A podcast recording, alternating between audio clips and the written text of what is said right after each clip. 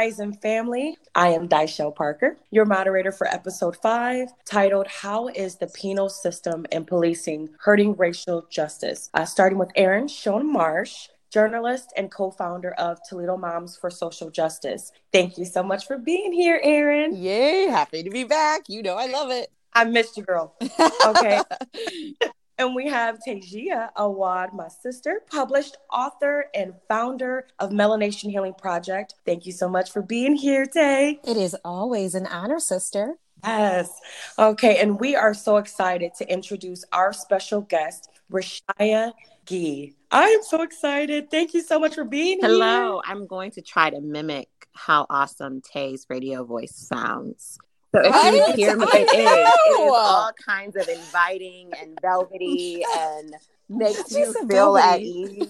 So if you hear me talking and it sounds different, it's because I'm channeling my inner head in my radio voice. Oh, I'm flattered. Thank you so much.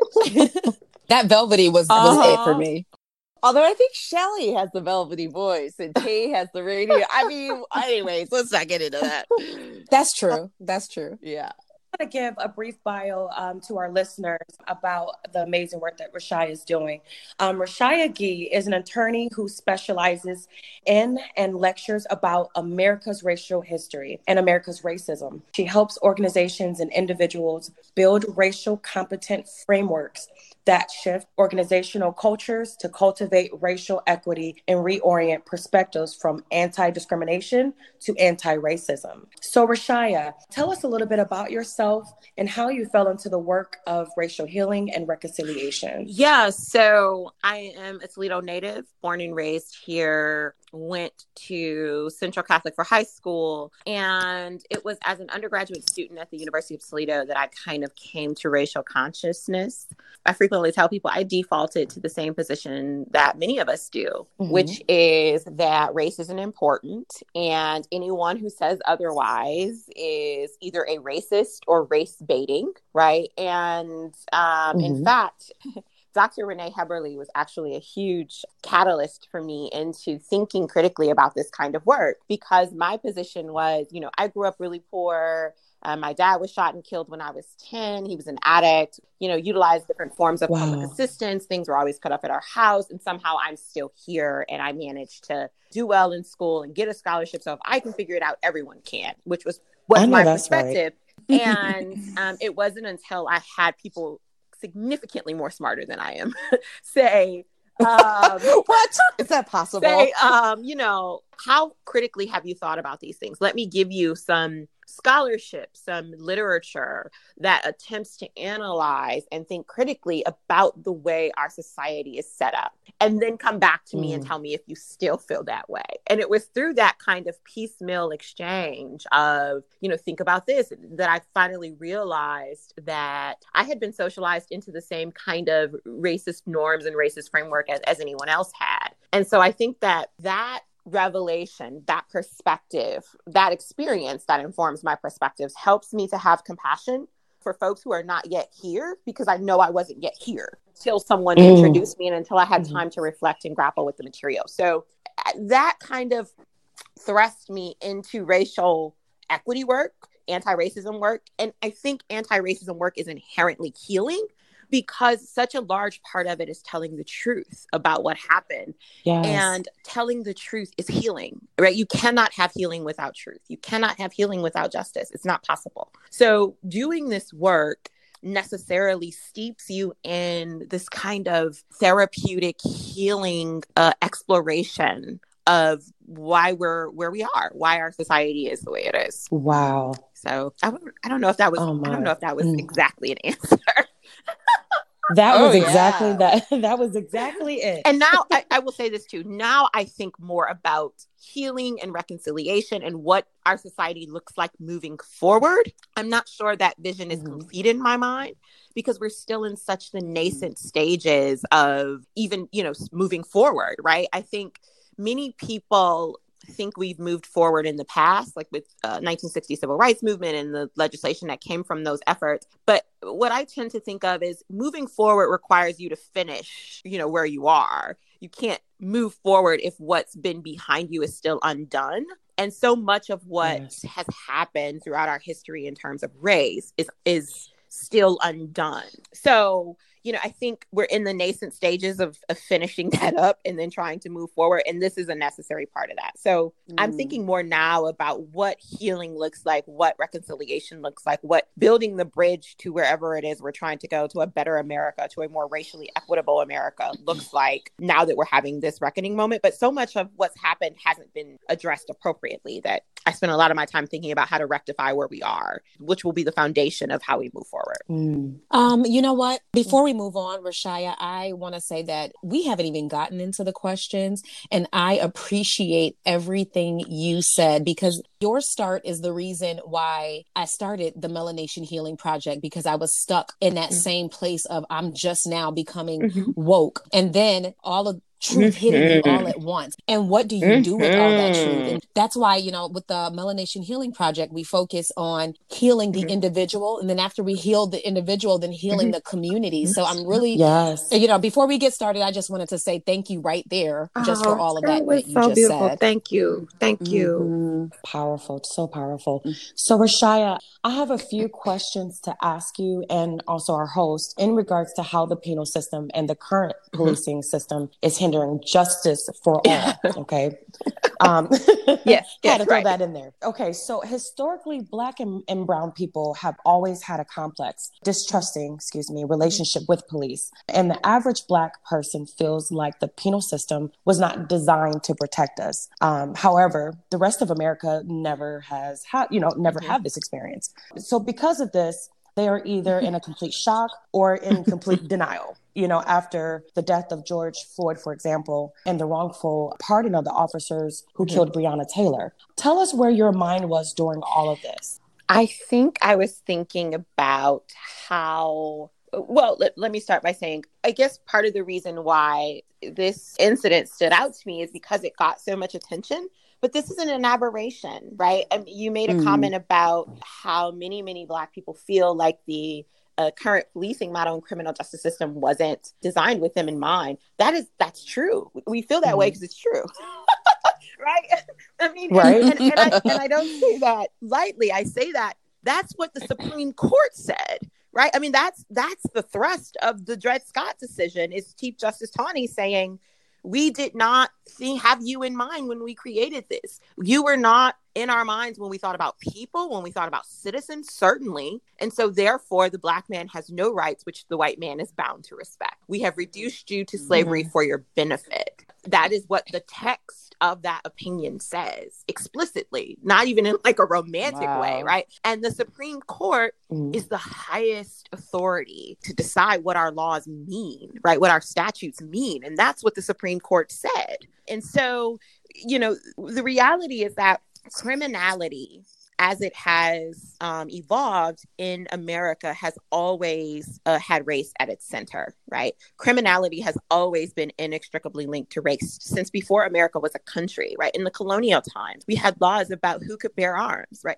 Those are laws in Virginia pre American Revolution. You can't have abolitionist Mm, literature. Uh, these are crimes. Having abolitionist literature and being black is a crime, right? Gathering without the presence of white people is a crime, right? And so our notions Wow. of criminality from the very beginning are infused with racial implications, racist language, racist beliefs about who can, um, you know, function as a full human. And so that is the foundation that our justice system is built on. Our courts, our policing models are built on.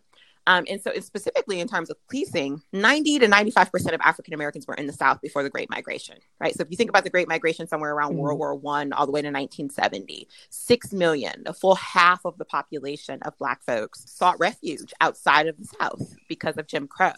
And so, policing departments in the South were largely developed in response to Black people. And so um, Right. those are the kind of that's kind of the origins, and we've never really tried to deconstruct that. We've just built something different on top of it, right? So, so this graveyard is Mm. still the basis and the foundation of our policing model. We've just built on top of it, hoping that eventually it wouldn't matter so much, right? I think that that's the that's the thinking. And so wow. anyone who was shocked mm-hmm. by George Floyd or anyone who uh, was in disbelief, I think are folks who have not had to confront that reality or friends who, or folks who haven't confronted that reality uh, and folks who may not have been paying attention i guess and i think um, a big part of it too is covid has heightened everything. Having heightened anxiety about health your kids uh, well-being and schooling all of those things have exacerbated our already you know anxious society right? We're already kind of an anxious society and that has heightened it. And so everything feels bigger feels more severe feels more impactful. And so i think that this George Floyd incident, on top of the COVID anxieties, on top of the already tense political environment, it felt like a breaking point because we were already so severely mm. stretched with all the other things we're experiencing as a, as a whole society, not just racially marginalized communities, but everyone was already mm. experiencing a lot. And then we added this on, and it just felt like a denial of humanity at a time where humanity was so important. If anything, we thought this common thread of COVID would unite us in a way that we hadn't experienced in the past. I think many people believe that. And George Floyd was an indication that no, in the context of uh, you know endemics in the context of things killing society racism will win every time i, I even saw a, a wow. meme on social media that said i can't believe covid blew you know, such a large lead. And, and people were like, well, racism's on home court, right? And it's like this whole idea that um, racism is a constant actor and constant influence, regardless of whatever else is happening. And I think people um, were able to see that in a way that they hadn't before because we were already under so much stress. Mm-hmm. Wow. It's so, really good.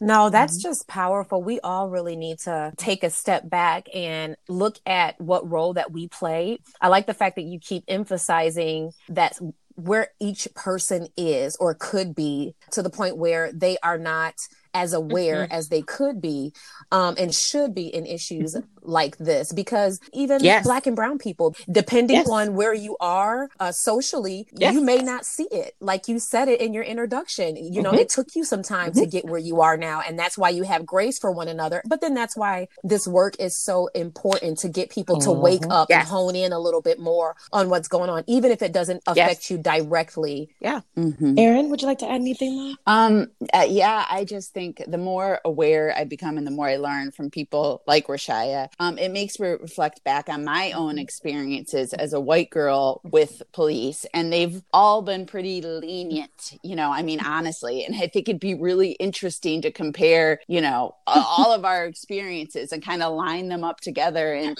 and I think that might make it obvious for people. Like, for example, when I was 16, I was pulled over in an affluent neighborhood that pulls people over for going literally less than five miles over. You all know what neighborhood I'm talking about. and um, I had picked up two of my friends who were at a coffee shop. They were the valedictorian and salutatorian of my class. One was white, the other one was Asian, white boy in the front seat with me. And when I got pulled over, the one in the back goes, Oh my God, what should I do with my beer can? And I was like, You brought beer in my car. She's like, I just spilled it everywhere.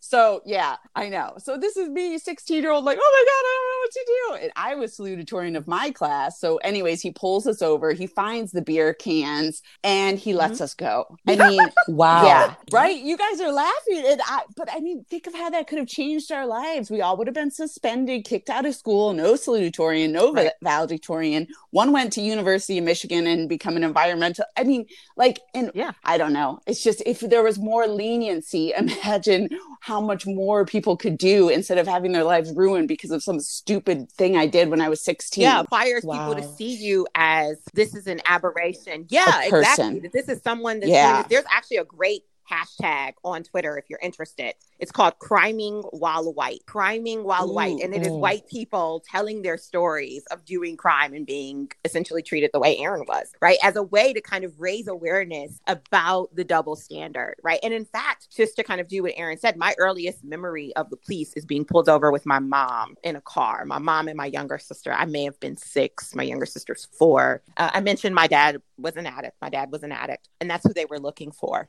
Um, but they pulled us mm-hmm. over. They took my mom out of the car. I remember standing outside on the side of the road while they hooked my mom's car up to a tow truck, waiting, and my mom in the backseat handcuffed and waiting wow. on my grandmother with the police. And I remember my grandmother coming to get us and us waiting until my mother came back and I remember my mother getting in the house. I might I might cry telling the story. I've never told this story. I remember my I've never told it to anyone outside of our family. I remember my mother coming into my grandmother's door and just breaking down in tears and talking about the way that they searched her and they searched all the crevices of her body for drugs. Uh, My mother doesn't even drink, never has, never has. My mother never goes out. My mom's a minister.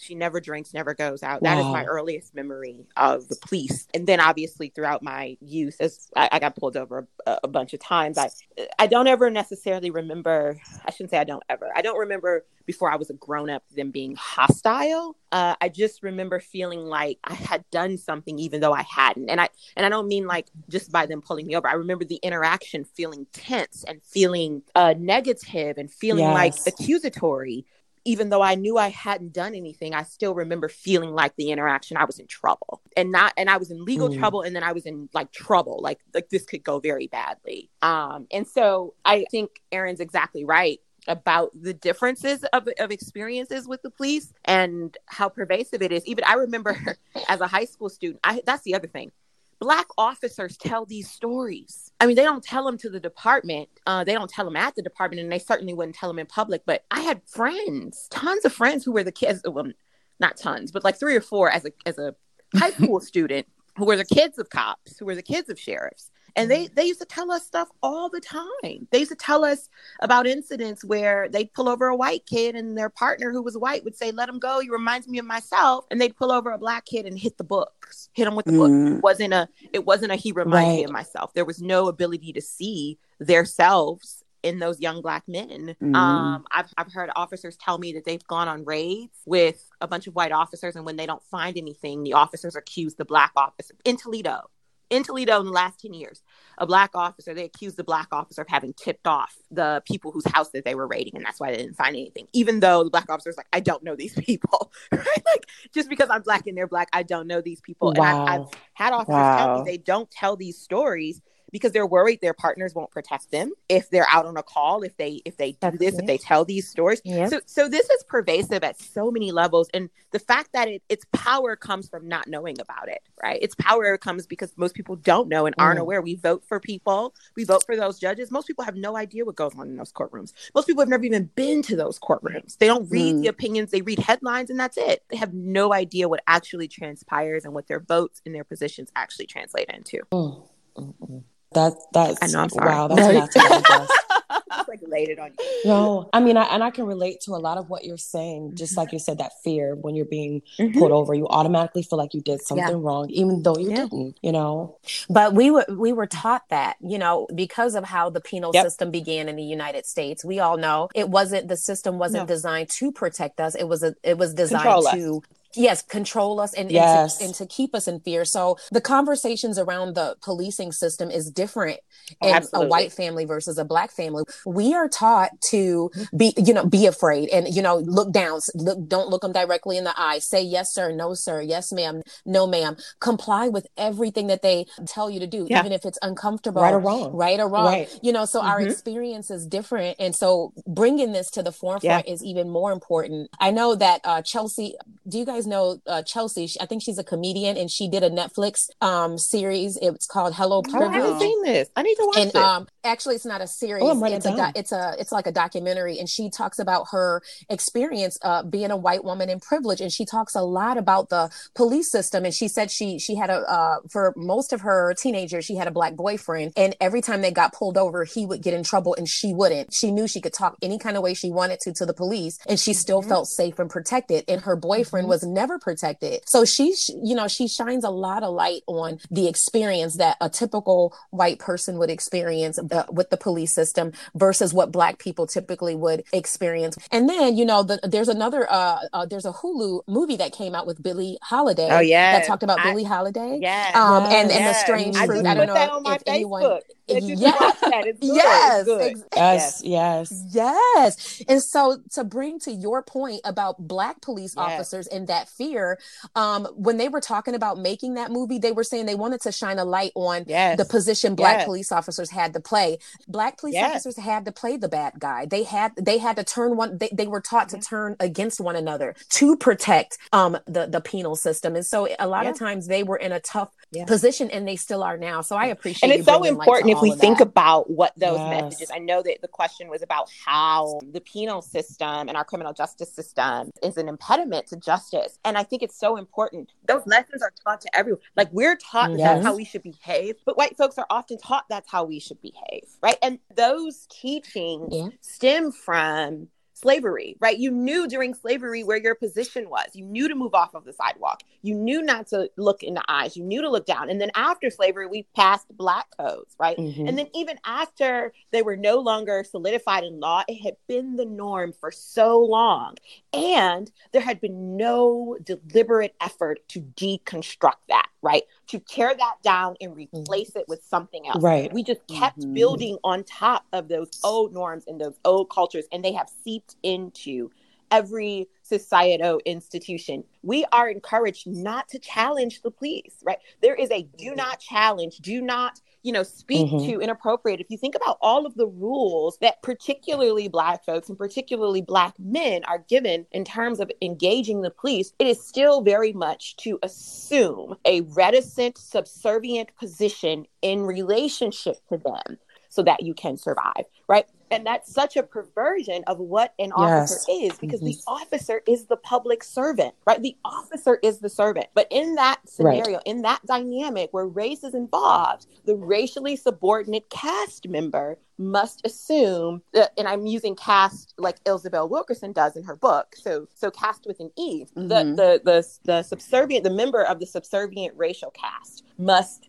assume an attitude of deference, right? Almost reverence, all simultaneously while knowing all of these things, while knowing that the police system wasn't developed with you in mind, while knowing that it has this very racist origin, and knowing throughout history, the police have never been on the side of racial justice, right? The police have never been a partner in racial justice or racial equality movements. They've always been an adversary, right? They've always been the entity that's attempting to stop uh, uh, folks from asserting their rights, folks from asking and demanding those rights. And so those dynamics color the entire system, right? Um, the idea that police are kind of cloaked in a presumption of rectitude and a presumption of credibility. The idea that moral depravity is associated with racial minorities, all of that stuff informs how our criminal justice system evolves and responds to people of color. Now, why is it that the average person don't know about the penal system? Um, you know, it's it's always I've been talking about this a lot lately about the gap between the values of the criminal justice system as opposed to the that values of a particular community or of a particular person. There's a significant gap, right? Also, I've been talking about the ways in which again, our criminal justice system has kind of functioned historically as a receptacle for societal ills, right? So people avoid it because associating with it tends to suggest that something's wrong with you or someone in your family. Um, The place of power, right? And so if you're not a, an actor with power in that space, it's not a space you're you're really gravitating towards, right? Um, yeah, I mean, I, I just think Mhm. if if if you, the law doesn't touch you. Uh, you don't really have a reason to go there, and, and it's expensive, and it's time consuming, and it's just, um, yeah, yeah. I just, I don't, I don't think. I think you're right. I think that was a good answer. It really was. Okay, Mhm. so defund Yeah. the police. Um, defund the police seems to be the statement that further drives a wedge between communities, um, mainly because it seems Yeah. to imply dismantling our police system. Um, some people think Yeah. completely and and doing away with it. You know, like to use the language of reallocating funds because I think that that's that more clearly communicates what it is that we're trying to do. I understand the value of defund the police though, because the attempt is to relocate the harm, right? I mean, the biggest response we get when we talk about defunding the police is is how are we going to be safe then, right? And so there's this conflation of safety and policing, right? That that people believe that it's the police that keep us safe, when in actuality, what the data shows us is that the police most of the time show up after the harm has already happened. not mm. they're not preventing harm they're showing up in response and right and then majority 90% of the work that they do is misdemeanor stuff it's not felony stuff it's not um, and a lot of it is property stuff so i say all of that to say in our society we have a a popular conception of policing, which is that they stop murderers and they stop rapists, and they're the reason that baggards aren't beating at our door. Um, and while th- there may be some truth about, you know, having a- an organized, uniform policing governing body certainly serves as a deterrent for some criminal behavior, the reality, though, is that regardless of policing its highs, its lows, crime doesn't respond directly to it. That's the first thing. The second thing is folks who conflate policing and safety are unable to think about the ways in which the police themselves make people less safe.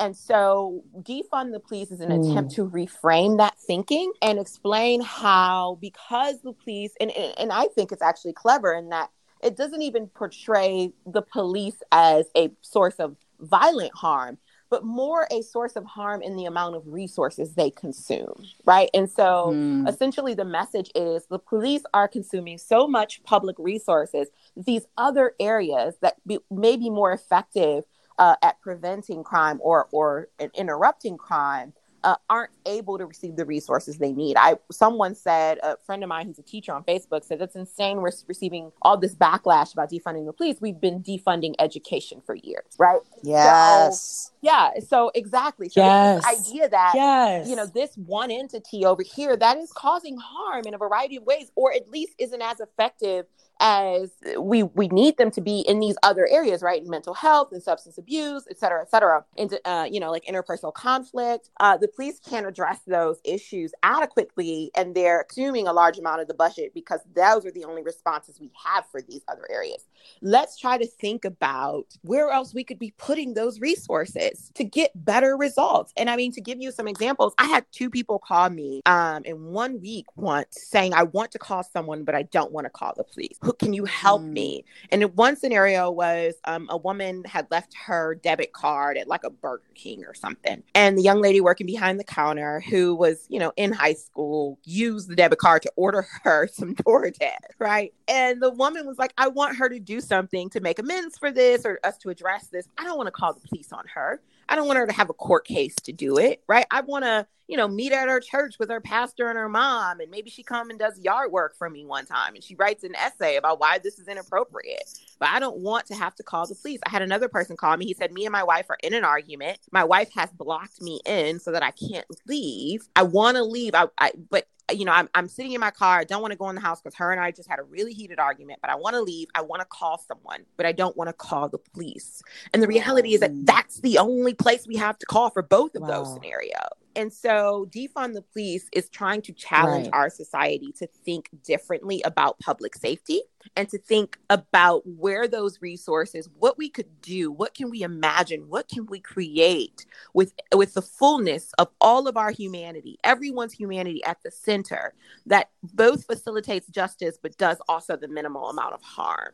But like you said, when people hear it, they hear dismantling the police system and our society is so wedded to policing as the only avenue to safety that it immediately triggers sentiments of, mm. of, of danger sentiments of, of unsafeness and so that people respond to that sentiment i think more than they respond to the actual logic and strategy behind it. And it's one of those things that if you don't think about, it will just seem normal. I was watching Guardians of the Galaxy with my daughter. I love that movie, by the way. And, Me mm. too. and it's one of the one Me of too. the sequels or whatever. They're in space presumably several millennia in the future. And um they're in a prison in space with all these different space aliens.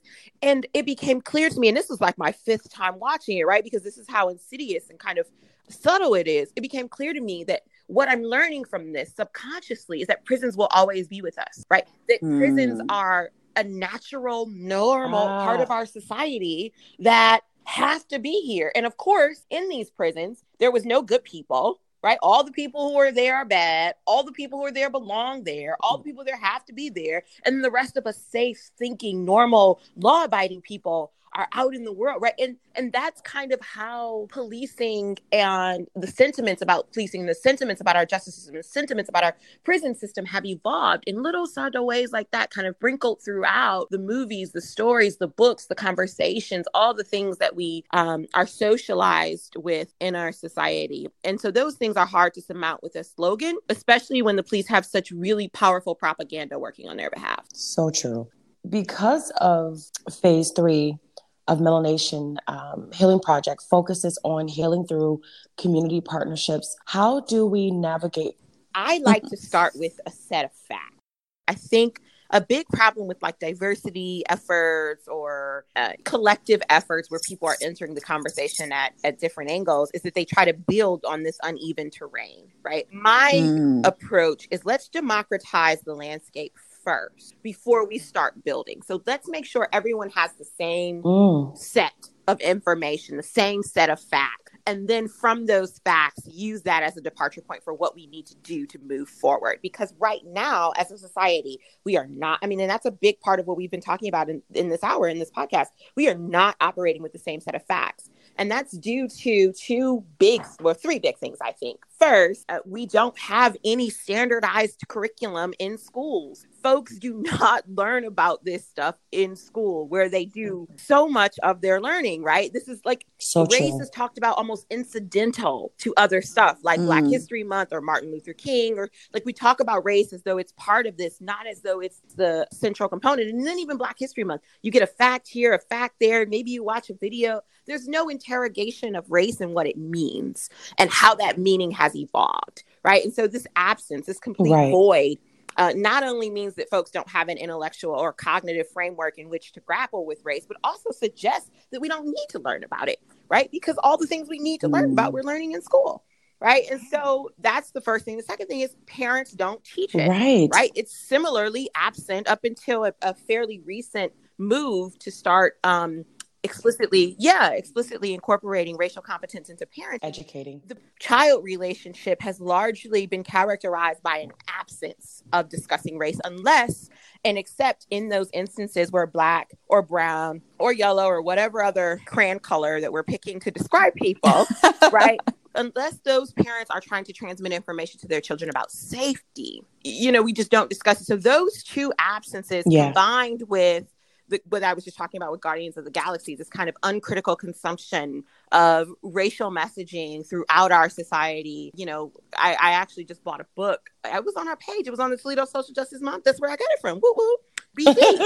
I'm like halfway through this book about the Klan and BG, many of which, by the way, were police officers, right? And so they were in the book, they talk about how the Klan in Bowling Green would go to churches on Sunday and do a Bible reading and submit a check or go to schools and in, in assemblies. Wow. And um, so so that is and these folks, this isn't that this is like the 1920s. So so okay, a hundred years ago, but a hundred years ago is when at least my grandmother or my grandmother's um, mother would have been in school right? So these lessons are absolutely being transmitted through generations. Yes, it's just part of our mm-hmm. rearing. Mm-hmm. and so we, until we address that until because folks hold on to those beliefs fiercely. Race is not a subject matter where people have casual opinions. They have very strongly held opinions. And so until we can get to a place where we uproot and we're tearing down that foundation deliberately and intentionally, not just hoping it'll fade away eventually, but because those they aren't. I mean, people like to say that younger generations are more uh, accepting, and, and to some extent that's true. But also, if you look at that Charlottesville rally, those are old people. Those people are my mm-hmm. age or mm-hmm. younger, right? And so yep. I think my goal is always we need to start with a standard set of facts. We need to get a curriculum that explores what's actually happened because in my experience once folks have exposure to what's actually happened we're uh, we're in a much better place to talk about what we need to do to move forward but if you're still thinking slavery happened that long ago yes. i'm air quoting um, and you didn't own any slaves and black folks were essentially okay after slavery and all of the indigenous land we have we got through treaties or some type of fair squabble right and you know that that you know mexicans are an invasion if these are if this is your foundation because this is the propaganda you've been exposed to and your grandparents were exposed to and your parents were Mhm. exposed to and they believed it exactly then it is believed it. impossible for us to get together and look at each other and say how do we move forward right because we just we what we're operating on two completely different So true. universes so my approach before I do any work is how are we going to democratize this landscape? And if this isn't a place where we democratize the landscape, my experience has been a place where people are going to come and vent and then leave with the same beliefs they had when they got there, just more deeply entrenched. Ah, Aaron. I want to highlight some of the things that really stuck out. For example, when you were talking about defunding the police, um, I love that you said police themselves make people less safe. And um, that's one thing that really stuck with me. I mean, you look at um, some of these, especially black Mhm. men who had mental health illness, who were killed by Mhm. police, like Walter Wallace in Philadelphia, Patrick Warren in Mhm. Texas, Daniel Prude in New York. And all of these people, I firmly believe, would Yes. still be alive if they could have called Someone someone, else. else. like a mental health expert. Yes. And I mean, that's something mental health and addiction also run rampant in my family. So those are two things that are close to me. But um, it just, to me, it just makes sense to have someone else to call. I mean, and and I would think the police would be happy. Like, yay, I don't have to deal with mental health issues anymore. Like win-win for Mhm. everyone. um, and I love that you said that foundation. We need to start with a foundation in order to build on it because yes, that's Mhm. exactly right. We need to start with a standard set of facts. Otherwise, you got one person way down Mhm. here, someone else way up Mhm. here, and you're trying to build on the person who's way up there, and that you're leaving Yeah. the other person behind. Yep. You know. Right. So Mhm. that's all I have to say. You know what? I, want to add something to this because working in healthcare, um, we have so many dots that are connected when it comes to Mhm. patients, and it's for a reason so we can better service them. So why isn't Yep. that prevalent in other departments like justice? You know, when we have an issue, we have a patient that says, "Hey, you know what? I don't feel like I can live anymore." We immediately are on the phone with the hospitals. We're trying to admit them. We're trying to make sure that they're comfortable and um, able to allow us to assist them. This is something that should be a part of the policing system. They should have something in hand that says, hey, you know what? We have a rescue uh, crisis at hand. We need to get someone that is um, in the field that's able to come here and maybe just like they Mhm. do if someone's Mhm. on top of a Mhm. building and, and saying they're going to jump Yep. off, right? What I tell people is you wouldn't let a doctor treat you without asking about your history. Right. And not even just your Mhm. individual history. They ask you about your Right. family history. Right? What what kinds of diseases run in your family? Right? What kinds of things? Because we know that that is going to be so critical Yes. understanding who you are. Right? We even ask about your social habits. Do you drink? How often? Do you are you sleeping through the night? Right? Because we understand that in order to be able to treat you, we're going to need a comprehensive understanding of all the things that could impact your health. Well, we don't do that with America, right? We need to know America's history in order to treat her Right. and Mhm. not just know the kind of fluffy parts, right? Know all of it. And historically, America has turned away from that history, has said that that history isn't important, has attempted to conceal actively that history. Uh, and so I think that the first step is just getting comfortable and encouraging people and normalizing discussions about race. This shouldn't have to be a burden loaded down with shame and guilt and tension and Mhm. hostility. And Yes. that is so bizarre. Mhm. So And we've just it. Just, normalized that. you know, it, it's impossible to move forward until we repair what's been done. It is impossible. It can't happen. And so, and, and it's, it's interesting because Thomas Right. Jefferson actually wrote this in one of his writings was, you know, it, just that he didn't believe that the two races could coexist equally. And, and at that time, it was two races. I'm air Mm. quoting, by the way. Right. Yeah. I I air quote a lot.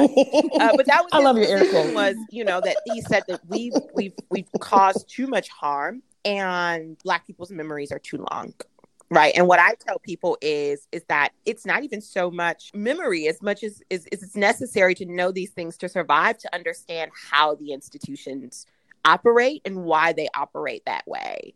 And so and the body never forgets. And i tell people that as long as this problem is the same problem it will reproduce the same kinds of folks. It, it doesn't have a choice, right? So much of what I write and what I see other scholars write reflects a lot of what's been said, a lot of what our predecessors in the 20s and the, I mean, it, because the circumstances haven't changed that much. So they produce a similar, almost an echo. And until mm. we honestly mm. try to deconstruct that foundation of inequity, I'm not sure there's, you can't build on a foundation not like that. So, oh boy. So Ra'Shya, I do want to ask you, being with being that your experience is connected to the penal system, what other changes do you feel people in your industry um, can make? So I think judges who can send people to prison should have to spend time in prison before they mm. can run. If you can send somebody yeah, for up to six months, that. maybe you should have to spend 30 days. If you can spend somebody for a lifetime, you should have to spend six months. You should have to know what you're sentencing people to. You should have to know how it mm. works, not how probation officers tell you it works, not how correctional officers tell you it works. You should have to experience that yourself. And I think that it'll do a couple things. One, if folks believe that they're too good mm. to spend time there, then maybe that tells us a lot about whether or not you should be deciding whether or not other people go there. Mm. And then also, I, I, I think that so I think that we need to reestablish humi- humility as a currency in the way that kind of arrogance is, right? We we often reward arrogance in the name of like it, it seems like confidence maybe? I, am not sure but what i what we we have a name for it we actually call it robitis robe-itis which just talks about the ways in which judges ascend to the bench and then um, have this very condescending very pretentious kind of air around them. And i think that that's an impediment to true justice mm. um, because it separates you from from people. It separates you from the people you're uh, in front of you, from the people you are supposed to be serving, right? Because being a servant requires a level of humility, right? That's why we call mm. them public servants. We don't enforce that for any of our elected officials. And I think that that's particularly uh, of consequence within the legal space because liberty is so fundamental to humanity and because they have the ability to, to strip you of it uh, and so I think that this space needs more humility than other spaces. Uh, the other thing I think should happen, I, have been saying this a lot lately. We we have got to change how we operate as a community, as a society, and particularly in Black churches. Folks who are looking for the vote will frequently go to Black churches to ask for the vote, and they show up on some on a Sunday. They ask for the mic. They stand there and they give mm. you their spiel about why you should vote for them, and then they leave. Um, and then if mm. you see them again, it's probably right. just there, either asking for your vote again, or maybe there as a worshiper. But they do not come back in their official capacity to ask what they can do for you, right? Uh, they asked you to get them elected, they got mm. elected, and then nothing right? And so what I told my church is we need to stop doing this. If they want to come and give their spiel, we need to be able to ask them questions. They need to give us notice that they're coming in advance you should also make space for community concerns to be heard. It is not a privilege for us that they show up asking for our votes, right? They need our votes mm. to get mm. elected, and we should hold them to a higher standard to mm. have them, right? And so, small things like that, I've encouraged my church to implement a, a standard procedure for allowing them to have access because what happens is they get access to a whole congregation of voters. And if you do this every Sunday for several Sundays in a row, you have a substantial uh, audience that you've captured with this propaganda if it can't be interrogated and it can't withstand interrogation. And so, small things like that, right? Just reclaiming our power, reclaiming mm-hmm. um, our autonomy and thinking intentionally about how we can engage these systems in ways that work for us because historically the justice system we don't engage it voluntarily. It happens to us. And we have to start thinking about how we can engage these systems in a way that don't happen to us in a way that we cultivate a relationship that is all that's mutually beneficial. Mm-hmm. ah also in speaking with our children um, she suggested using the term men in cages. I, I, just i really love that. I feel like my, my son especially is very black or white. Things are good or they're bad. He has a hard time with the the middle the gray mm-hmm. area sometimes. And so it was like people in prison are mm-hmm. bad Mm-hmm. And so having this conversation about men in cages and there are plenty of innocent people mm-hmm. in prison just was very eye opening mm-hmm. for him. And it, it kind of transformed how he sees things and allowed him to maneuver in that gray space. That's good. So um, I think as a parent, yeah. So I think as a parent, using terminology like that could also be another small thing we can do to work toward this. I use that language in court too, Aaron. Just a heads up. oh, do you? Yes, okay. absolutely. I sure do. Well, that's good, right?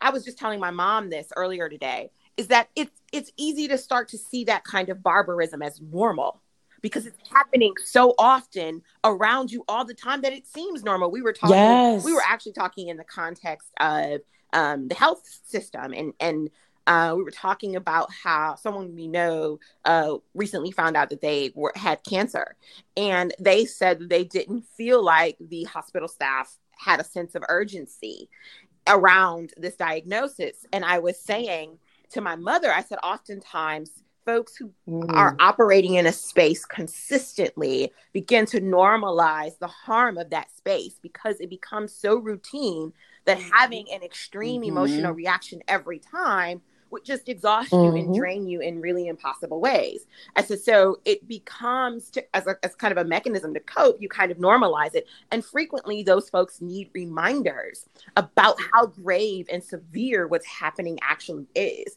And so, one of my Yeah. ways of doing that in court was to use the terminology of caging because prison, unless you've been there, you can't internalize the harm. I mean, unless you spend a lot of time reading about prison experience from people who've been there, most people, though, don't know what prison is like, right? And a lot of people Mhm. have conceptualized it as a okay place, right? Like So they get true. education, they get Mhm. outdoor exercise, they get three squirrel meals a day. It's not that bad, right? Mhm. And so, what I attempt to do in using that language is exactly what you said is just to raise our awareness or raise the harm back to the surface level.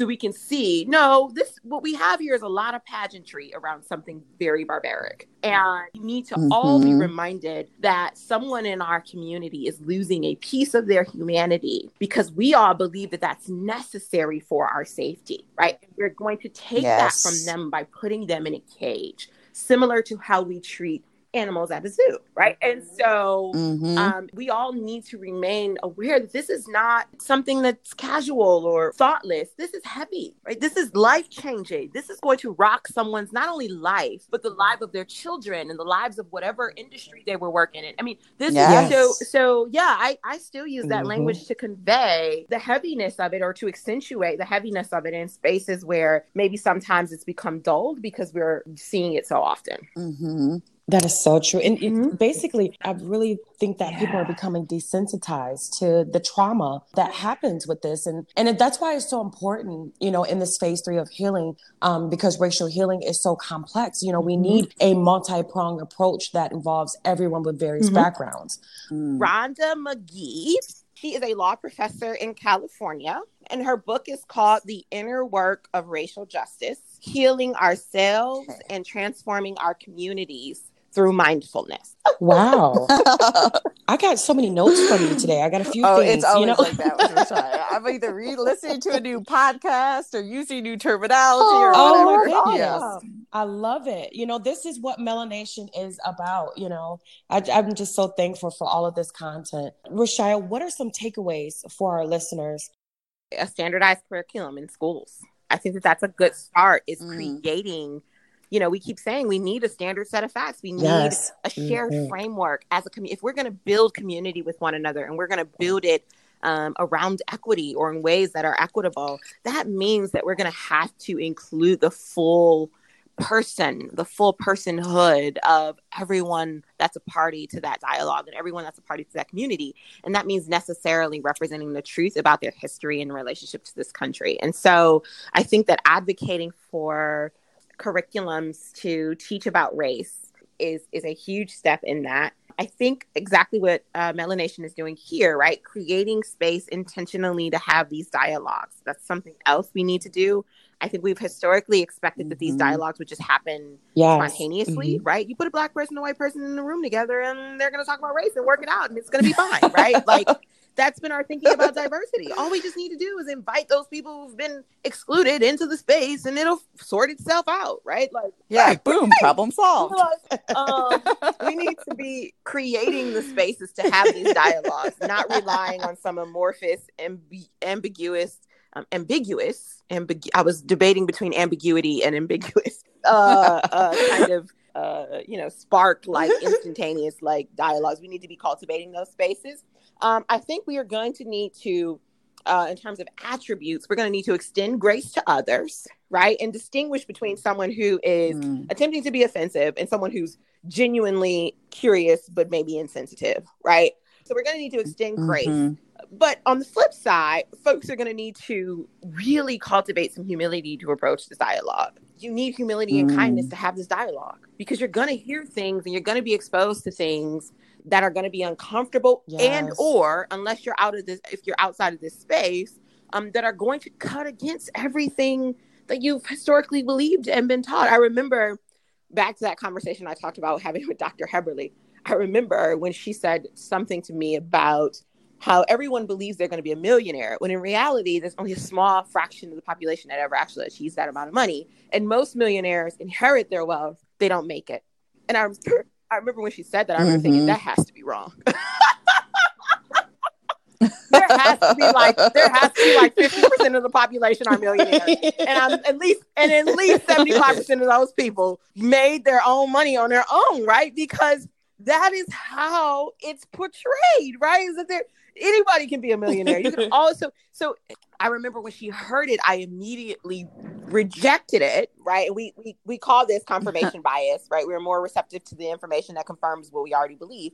Right. But I remember being like, that can't be right. Right. You're gonna have a lot of those moments in this work you have a lot of those i have a lot of those moments in this work um especially when stuff is hard right like so when i found out that tulsa wasn't an isolated incident that two years before it happened in um uh elaine and then two years later it happened in rosewood right and so um um Ah. you're gonna need humility you're gonna need kindness you're Yeah. gonna need grace Mhm. you're gonna need a standardized set of facts uh, and you're gonna need to cultivate these conversations intentionally you cannot hope that if you move into a neighborhood that has you know a larger percentage of racial minorities than normal this neighborhood must then therefore uh, be having you know really woke really progressive conversations and and dialogues and you know events. No right? It doesn't happen unless you make the decision to happen. Where we got to today in terms of race is the result of people making deliberate decisions about race with race in mind. What we've tried to do thus far is to undo those decisions by not making racially Mhm. conscious decisions. We have tried to respond to race specific problems with race neutral solutions, and that is Right. not possible. And so we have to start cultivating these spaces intentionally and engaging in this work intentionally. So, anyway, I think that those are probably some of the biggest factors to help us move forward. Mm. So, because these discussions can be quite heavy, um, this is my favorite portion because we like to end on a lighter note and energy. whoop whoop, and and talk about like our favorite things. You know what you're raving and craving. So today, my question, and I want to start with you, Ra'Shya, Oh, um, is what Oh. is your favorite snack and why? So Erin knows what my actual favorite snack Oh, is, yeah. but I'm not. I'm, I'm going to scare you off. I'm going to say my favorite. I don't know if I have a favorite snack.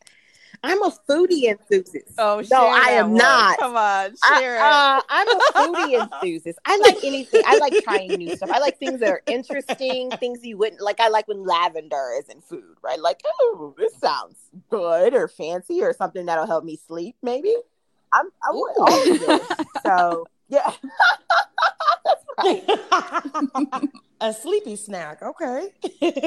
Um, I mean, if we're talking like late night Netflix, Mm. I've had two whiskeys and now I want a snack. it, it would probably be uh, goat cheese and uh, almond flour crackers. I just, I love. Uh, it's really not that fancy. I'm lactose intolerant, but I love cheese. So, but uh, and then another kind of lighthearted thing. I don't know if this is a Freudian thing or if it's because I'm really 12 in my head, but every time someone says penal, I think penile. so every time, this whole time, the penile system. You know what I think my favorite thing is? I think love my you favorite so thing is much. Festival. Festivus? Festival. Oh, yeah, Festivals. that's What's that? Like you know Old West End Festival, What's that, the Ann Arbor Festival, Festival. that kind of stuff. Mhm. Pride. Oh, I love. Yeah. I miss festivals. Oh. Yeah, like festivals back I, this I summer. want. I think one year I'm going to travel and I'm going to go to one festival in every all 50 states. Right. Ooh, I love that. I know. I'm like, I'm in on that. Just make sure you take me Yes. with you, Ra'Shya. when you Yes, do and we're going to the like the Harry Potter festival. you, okay? in And while we're at it- right? Like, yeah, oh, I don't know what about. I it didn't might even know not that's be, thing, but it but I sounds like in. something that would be Wisconsin. I bet Yeah. it is. I bet it is. Well, Tay put out there that Kim- she kimchi. loves, kimchi. and I hope I'm pronouncing this right, kimchi. Kimchi. she likes it on toast, eggs, everything. You can sprinkle her with kimchi, okay? So I had to let the world know that this is Tay's favorite snack um, since we having audio issues on that end. You guys are awesome. I, I love this so much, you guys. I want to thank all of you guys, and especially you, Ra'Shya, uh, for sharing your amazing energy and your experiences with us. This has been so enlightening.